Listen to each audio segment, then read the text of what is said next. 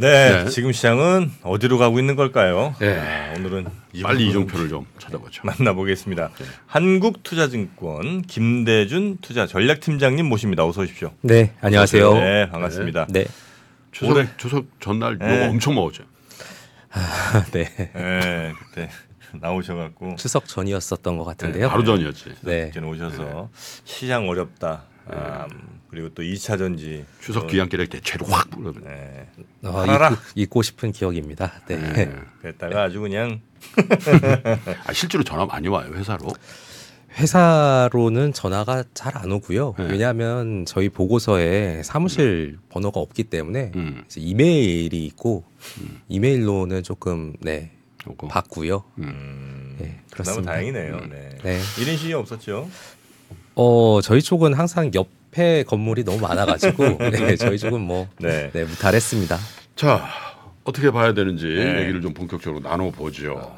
네, 뭐 2차 전지 얘기도 이따 좀 해주시겠습니다. 우리 시장이 네. 지금 뭐 연 올라간 건 싹 다 그냥 끝 연초로 그냥 돌아갔습니다. 다 반납했어요 상승분? 거의 다 반납을 했죠. 연초가 제 기억으로 저점이 1월 3일이었던 것 같은데 그렇죠. 그때 2160, 70 그랬던 것 같아요. 네. 근데 2600 중반까지 갔다가 지금 다 빼서 네. 굉장히 모든 사람들이 다 고통을 받고 있고요. 연말 이제 11월, 12월 두 번 남았는데 대부분 12월에는 거래를 잘 안 합니다. 음. 그래서 11월 말 정도 되면 대부분 수익을 다 확정을 시키고 클로징. 네, 부클로징을 하고요. 이제 성과를 평가하는데 어떻게 해야 될지 모르겠다는 거죠. 음. 지금 전문 투자분들도 그렇고 또 제가 만나 뵈는 개인 투자분들도 그렇고요. 굉장히 어려운 상황입니다. 네. 음. 그래서 우리가 앞으로 좀 어떻게 해야 될까 이 고민을 많이 하는데요. 예. 근데 저는 지금 봤을 때 가격 많이 빠졌는데 음. 음. 완전히 팔아가지고 바닥에서 지지고 나가는 그런 상황은 아니라고 생각을 하고 있고. 네. 지금 나가는 게 뭐예요? 그러니까 아 이게 예전에 약간 게임 용어인데 제가 조금 젊었을 때 유행했을 때 스타크래프트라고 음, 있었어요. 음, 음. 그래갖고 막 막 그 알아요, 네, 네, 네. templar가 쫙 지지는 것처럼 high templar. 네. 아, 그래서 우리 저 김 프로님은 모르시니까. 아, 네. 그래서 아, 주식- 어떻게 설명을 드려야 되나 모르겠네. 그냥 싹 그냥 저 전기로 지지는 마치 음. 그저 옛날 개울가에 가면 음. 전기로 이렇게 쫙 지져갖고 아. 막 먹잖아요. 배터리로 배터리 아, 지지듯이 배터리로 그냥 메기 뭐 이런 거 다 싹 잡아먹는. 지지잖아요. 예, 그렇게 지지는 오케이. 거 말씀하시는 거죠? 네, 그러니까 네. 바닥에서 다 팔고 막 아, 나 이제 안 되겠다. 못 하겠다. 음. 던지고 나간다. 네, 던지고 떠난다. 나 다시는 안 본다. 이렇게 봐야 되는 시점이 아니라 음. 지금 좀 많이 빠져 있습니다. 그리고 valuation 측면에서 보더라도 충분히 저가 매수는 들어올 수 있어요. 왜냐하면 모든 사람들이 기본적으로 평단가가 있는데 음. 여기에서 가만히 있으면은 이 수익이 전부 다 마이너스로 표시가 될 거거든요. 음. 그래서 지금 연말까지 한두 달 정도 남은 상황에서 조금 더 저가 매수를 해가지고 음. 요걸 줄이려는 생각들이 많이 있어요. 그래서 지금 저점 어느 정도 좀 바닥을 다지고 있는 상황이다. 음. 이렇게 생각을 하고 있고요. 예. 여기에서 뭐 완전히 팔기보다는 그래도 조금 시장에서 버티면서 음. 조금 어, 어느 정도 분할 매수하면서 아, 지금이 네 지금은 아, 버텨야 빠질 된다. 만큼 다 빠졌다고 보시는 거군요. 그렇다고 볼 수가 있죠. 뭐 음. 이 코스피로 보게 되면 2천 지금 200 중반 대잖아요. 네, 지수를 얘기하는 거죠 지금 네, 지수. 네, 코스피 개별 지수입니다. 종목들 얘기하는 게 네, 아니라. 코스피 네. 지수입니다. 근데 지수 등락에 따라서 또 개별 종목 변동성이 훨씬 크니까요. 음. 근데 이게 어쨌든 주식시장 참가자들은 valuation이라는 지표를 통해 가지고 음. 시장이 싸냐 비싸냐 요거를 판단하는데 코스피 같은 경우에는 지금 PER 12개월 선행 PER이 10배 미치예요. 음. 일반적으로 평균이 최근 10년 평균이 10.3배 정도가 되는데 네. 10배 밑이니까 야 이거 과거하고 비교해도 분명히 가격 측면에서 지수 레벨 자체는 높지만 음. 음. 이 valuation 측면에서는 비싸지 않다. 음. 여기에서 불확실성이 조금만 없어지면 음. 그때는 조금씩 담아보자 음. 이 생각이 있고요. 근데 이 불확실성이 결국에 미국, 중동 이쪽이 있기 때문에 음. 이 부분이 조금 해결되는지를 앞으로 좀 찾아봐야 될 것 같습니다. 아니, 그럼 지금 현재 저 기관들은 빠지면 계속 사고 있나요? 조금씩 살려고 하는 생각들은 갖고 계시죠. 안 네. 사는 것 같은데. 그게 어 뭐 HTS나 MTS로 보이는 그런 수급창으로는 사실 다안 보여요? 발라서 볼 수가 없고요. 네. 네. 아 나름 또 사고 있습니까? 준비를 하고 있죠. 예. 안 샀잖아. 그러니까 이게 사야 되는 종목과 안 사야 되는 종목들 이거를 구분하고 네. 여기서 뭘 조금 넣을까, 뭘 좀 뺄까 이런 고민들 많이 하는 고민들을 거죠. 하고 있다 이거죠. 음. 네, 고민하고 나도 조금 더 고민하겠습니다. 네 마지막 한 발을 이제 연말까지 한번 쏠까 말까 이런 상황인 어, 거죠. 여튼 이제 지수는 이제 내려올 만큼 내려갔다고 보시고 이 밑으로 크게 더 내려갈 그 정도 룸은 없다. 어, 뭐 등락이 있더라도 여기에서 큰 폭의 급락 이런 음. 건 없다. 좀 음. 버티면은 올라갈 수 있고 뭐 미국 중동 이슈 조금 없어지면 음. 충분히 가능하다 생각을 하고 있습니다. 네. 아 그렇습니까? 반등이 오면은 아, 미국이 먼저 올 것 같아요. 한국이 먼저 올 것 같아요. 반등이 오게 지수, 되면 지수 관점에서. 지수 관점에서 보게 되면은 한국이 조금 더 빠를 수도 있겠죠. 왜냐하면 음. 낙폭이 훨씬 더 컸기 때문에 음. 올라가는 이 기술적 반등의 속도 자체는 네. 한국이 빠를 수가 있는데 음. 근데 튀었다가 이게 V자로 쭉쭉쭉 올라가냐 그건 아닐 것이고 아니고. 예. 한번 튀었다가 살짝 진정되고 아주 음. 완만하게 네. 스무스하게 이제 올라가는 그런 모습이지 않을까 L자? L자는 아니고요. 큰 U자. V자를 약간 요렇게 조금 오른쪽으로 기울인 그 정도. 이게 우리 우리가 이제 이렇게 많이 빠졌잖아요. 이게 가격이 많이 빠졌기 때문에 이제 올라갈 가능성이 높은 거예요? 아니면 이제 그 납, 웬만한 악재들은 이제 다 반영할 만큼 다 반영됐다고 보고 기업들이 도- 돈 버는 거에 비해서 주가가 아직 낮 이제 지금 충분히 낮다고 이제 그게 보시- 그, 그게 그 얘기인데 사실 같은 건가요? 같은 얘기거든. 악재를 가격에 예 반영을 한 상태죠. 지금은 네, 모든 음. 악재를 가격에 선반영해서 음. 밑으로 내려 끌어온 상황이고 네, 네. 여기에서 이제 뭐 외국인 투자들이나 아니면은 기관 투자분들이 음. 특히 외국인들이 뭐 좀 너무 불안하니까 음. 한국에서 많이 조금 신흥국 비중 자체를 빼니까요. 네, 네. 네. 한국도 같이 그 타격을 받는다 이렇게 보고 있습니다.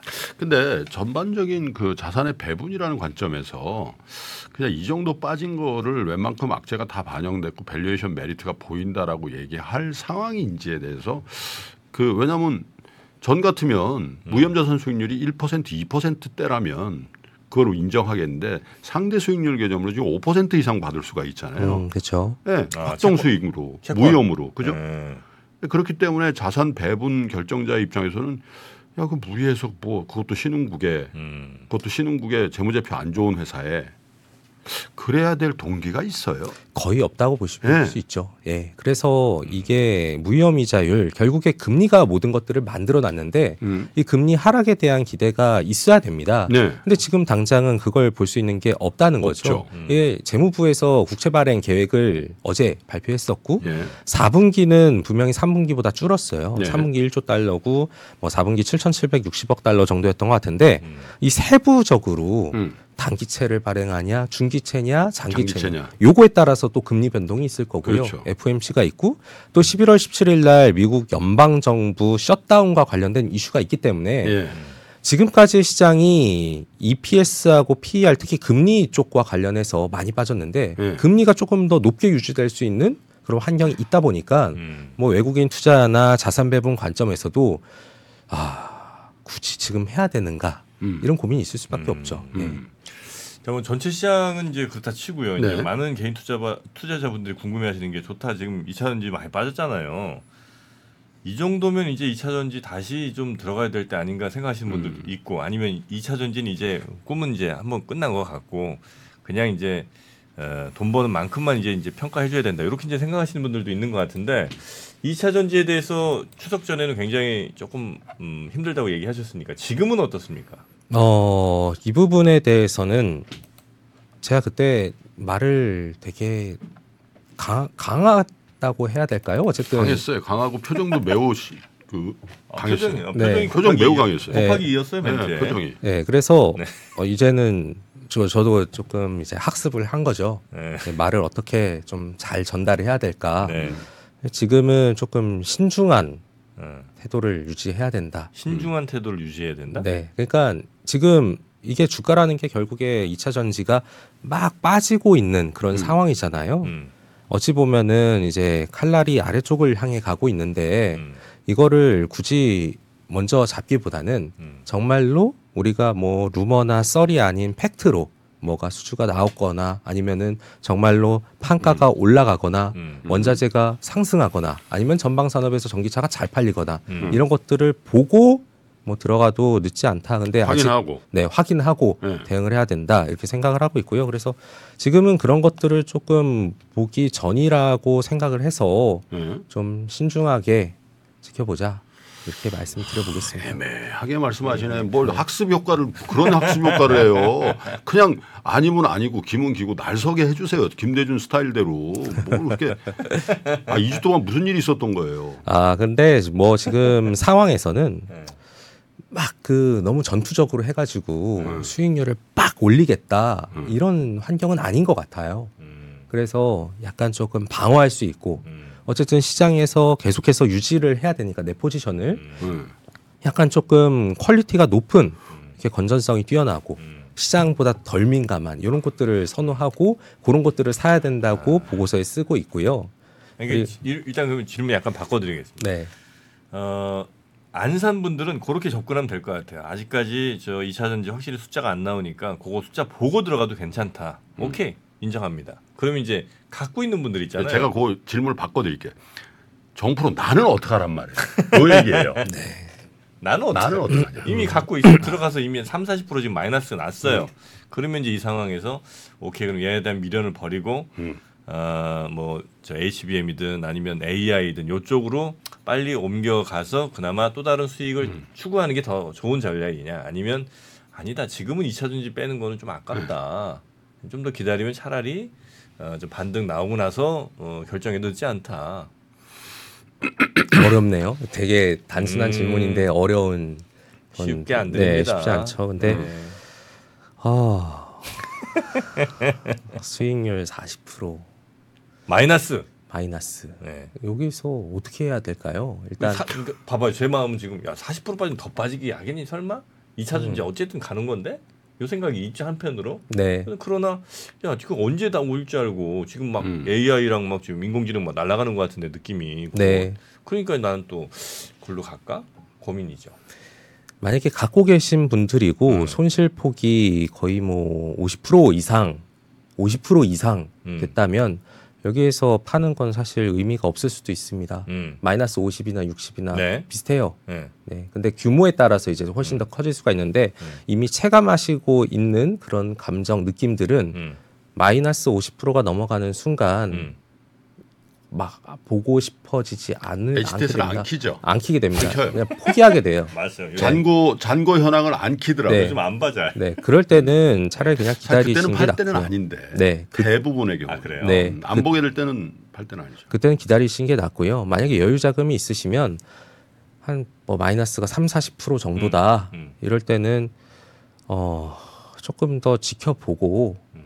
어 유의미한 변화가 나온다는 가정하에 뭐가 나왔다 음. 이러면은 약간 조금 섞으셔도 될것 아, 같고요. 좀물좀 네. 타내고. 근데 아무것도 보이지 않고 기존에 있던 변화들이 테슬라의 수요 부진, 음. 가격 하락, 원자재 가격의 약세 이런 것들이 다 있는 상황에서 단지 가격이 빠졌다고 해서 물을 탄다. 음. 이거에 대해서는 저는 조금 음, 말려야 되지 않을까 음. 생각을 하고 있습니다. 네네네. 아 근데 2차 전지가 예를 들어 막 2025년, 26년 막 10, 2028년 거까지 막 끌어당겨갖고 막 가격 막 치긴 했었잖아요 그때 한참. 그렇죠. 네. 그렇게 다시 막 PER 막 50배 이렇게 막 가는 일이 또 옵니까 아니면 이제 이제 한번 그렇게 유행 한번 하고 나면 그런 일은 다시 또 안 오는 게 주식시장입니까? 아마도 확률적으로 좀 낮지 않을까 생각을 아, 해요. 그래요? 이게 우리가 그 hype cycle이라는 그림이 있는데 이게 쫙 올라갔다가 빠졌다가 네, 희망 때문에 쫙 올라갔다가 이게 조금 꺼지고 네. 그다음에 이렇게 슬쩍 올라가는 올라가죠. 모습인데 네. 지금 앞 부분에 조금 해당이 됐지 않았나. 아, 음. 네. 왜냐하면 너무 빠른 속도로 음. 점진적으로 갔으면은 됐는데 너무 빠른 속도로 향후 10년간의 이익을 다 땡겨 와 가지고 음. 했는데 이게 하나만 가정이 삐끗해도 음. 흔들리게 되거든요. 네. 그래서 그런 좀 느낌이 없지 않아 있었다 이렇게 말씀을 드려보겠습니다. 음. 네. 그래서 자 분위기 좀 바꿀게요. 네. 뭐 그러면 아 너무 뭐라고 하죠. 그럼 어느 어디에 관심을 좀 들까요? 뭐 유- 유의미한 시그널을 보내고 있는 쪽은 어디예요? 일단 아까 이제 뭐 김프로님께서 말씀 주셨는데 무위험 이자율 자체가 올라가고 네. 주식시장 뭐 리스크를 반영하더라도 채권이나 안전자산에 투자해도 높은 수익 얻을 수 있는데 굳이 뭐 주식을 해야 되냐 이런 생각이 있을 수가 있잖아요. 그러면은 음.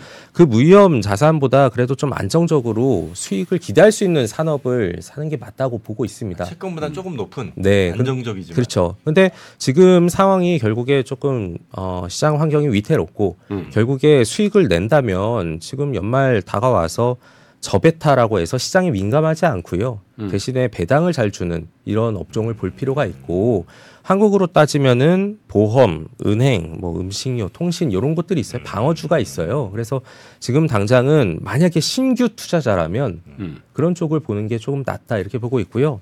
근데 은행은 좋게 보, 보다가 약간 조금 네, 불확실성이 발생을 해서 아유, 근데 뭐 장애 요인이 만만치 않은데. 네, 그래서 뭐 보험이나 음식료나 통신 이런 것들을 저는 좀 좋게 보고 있고 네. 이 얘기를 하면은 어 뭐냐 이러실 수도 있는데 뭐 삼성전자 같은 경우도 건전성 측면에서는 굉장히 탄탄하고 투자를 했을 때 음. 손실 볼 확률이 지금 레벨에서는 크지 않아요.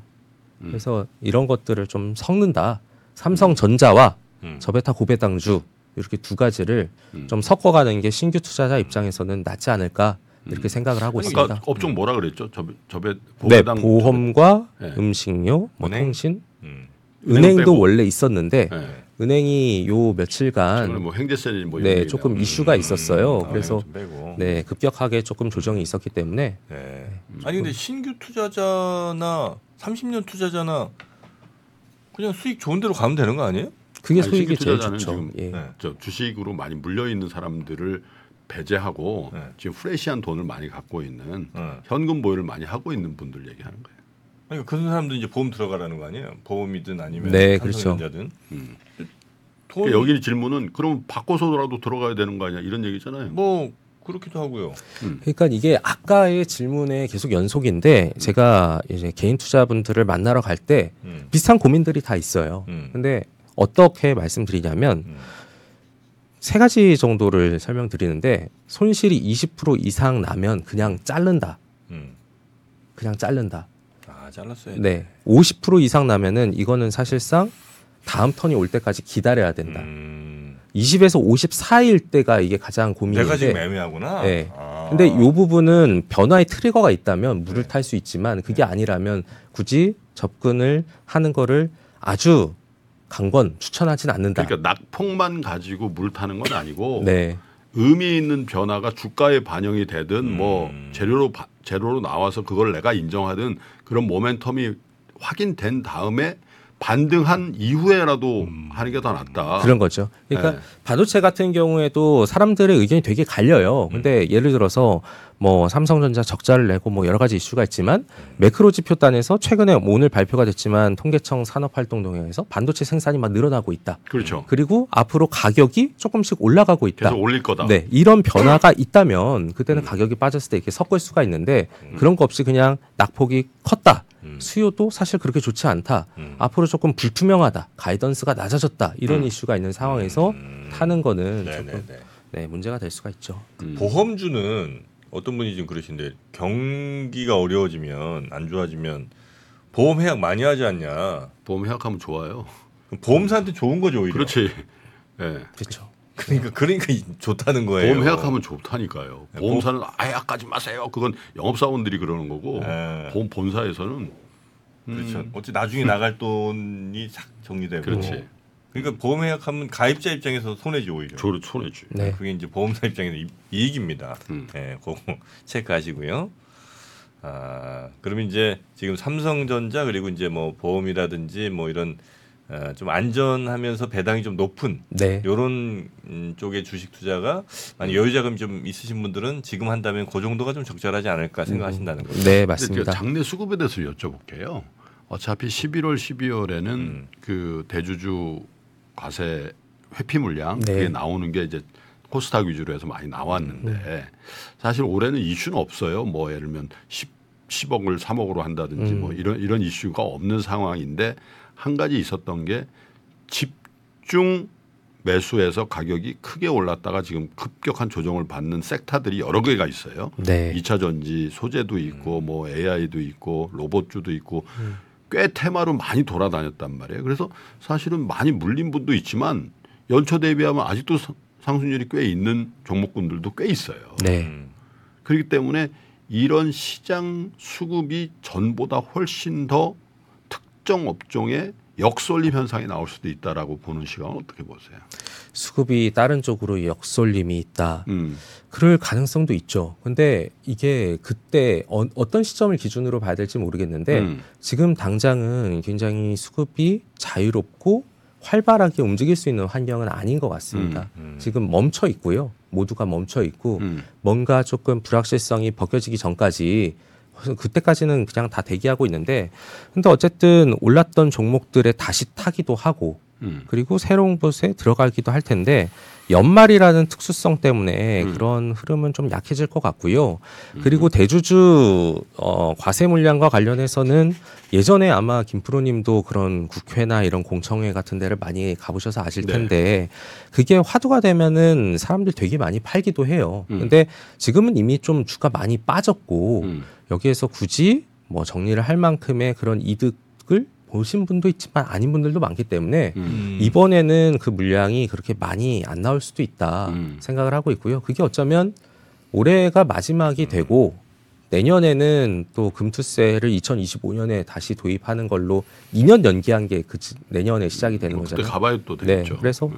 일단 이번에는 분명히 나올 것 같은데 음. 물량 자체는 크지 않다 음. 어, 이렇게 생각을 하고 있습니다. 아, 올해 그 이슈는 뭐 아주 크게 시장을 좌지우지하지는 않겠고요. 네, 지금 마이너한 이슈로 좀 보고 있고요. 음. 결국에 지금 시장은 뭐 모든 분들이 너무나 많이 얘기하셨을 것 같은데 결국 금리입니다. 금리가 어떻게 금리. 되느냐. 확실히 금리가 하향 안정화되는 모습이 보일 때까지는 굉장히 불안. 음. 마지막 한 질문만 할게요. 외국인이 꽤 많이 팔았어요. 최근에 네. 한 3조 이상 판 것 같은데 외국인이 돌아오는 전제 조건 뭡니까? 외국인이 돌아오려면 첫 번째 결국 금리고요. 왜냐하면 금리는 환율 사이드 쪽에 영향을 줍니다. 음. 왜냐하면 지금 우리 정부에서도 사실상 인정을 한 거예요. 정부가 아니라 통화 당국이라고 볼 수가 있겠죠. 네.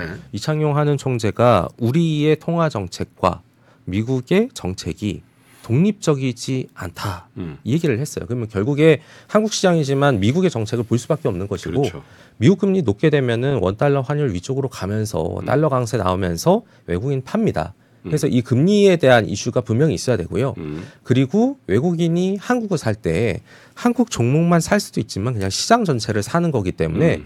결국에 중국 경기의 반등이 나와줘야 돼요. 음. 중국이 돼야 아 신흥국 사야겠다. 이머징 포트폴리오. 네. 그래서 이 중국의 반등을 기대하고 있는데 그래도 지금 환경은 좀 나쁘지 않은 것 같습니다. 음. 왜냐하면 중국 부동산 막 터지는 부분이 있지만 계속해서 경기 부양에 대한 이슈가 있을 거고요. 음. 그리고 내년 3월에 또 양회가 있기 때문에 지금 많은 조치를 할 수 있고 또 몇 년 만에 어, 금융 경제 공작 회의 같은 것들을 또 시진핑 주석이 나와가지고 한다고 음. 진행을 하고 있어요. 그래서 외국인 입장에서는 결국 금리, 환율 그리고 중국 이 정도를 보고 있을 텐데 네. 이 부분이 아직 좀 어렵습니다. 네. 알겠습니다. 외국인들 아, 돌아와야 되는데 음. 예, 블랙핑크랑 BTS가 조금 더 노력해 주시면 어떨까 하는 생각도 좀 해봅니다. 아이, 그거는 청바지보다 더 개... 아. 같지도 않은 얘기인가요? 응? 네. 그죠. 자 우리 김대준 김대준 아, 한국투자증권 투자 전략 팀장님 아, 지난번 출연으로 많이 어, 좀 마상을 입으셨어. 몸 몸살이는 모습 네. 마음이 아픕니다. 아 이러면 안 되는데 네. 그러나 뭐 어쩔 수 없죠. 그렇죠. 네. 네. 자 우리 힘을 김대준 내시고요. 네. 팀장님과 함께 어, 같이 해요. 네, 알겠습니다. 또 조만간 뵙도록 하겠습니다. 네. 네 고맙습니다. 네, 고맙습니다. 감사합니다. 네. 자, 11월 이제 네. 네. 1일 새로운 11월 시작이 됐고요. 올해 2023년도 진짜 딱 두 달 남았습니다. 네. 두 달 현명한 투자로 너무 감정적으로 가지 마시고요. 네. 현명한 투자로 여러분의 수익률 최대한 잘 끌어올리시기를 바라면서 오늘은 여기서 인사드릴까요? 여기까지 하시죠. 그리고 이제 11월인데 딱 두 달 남았는데 두 달 동안만큼이라도 여러분 에, 마음의 평정심을 유지하시고 또 음, 에, 좋은 컨텐츠 많이 에, 봐주시고 또 삼프로 TV 에, 아침 라이브 몰아주십시오.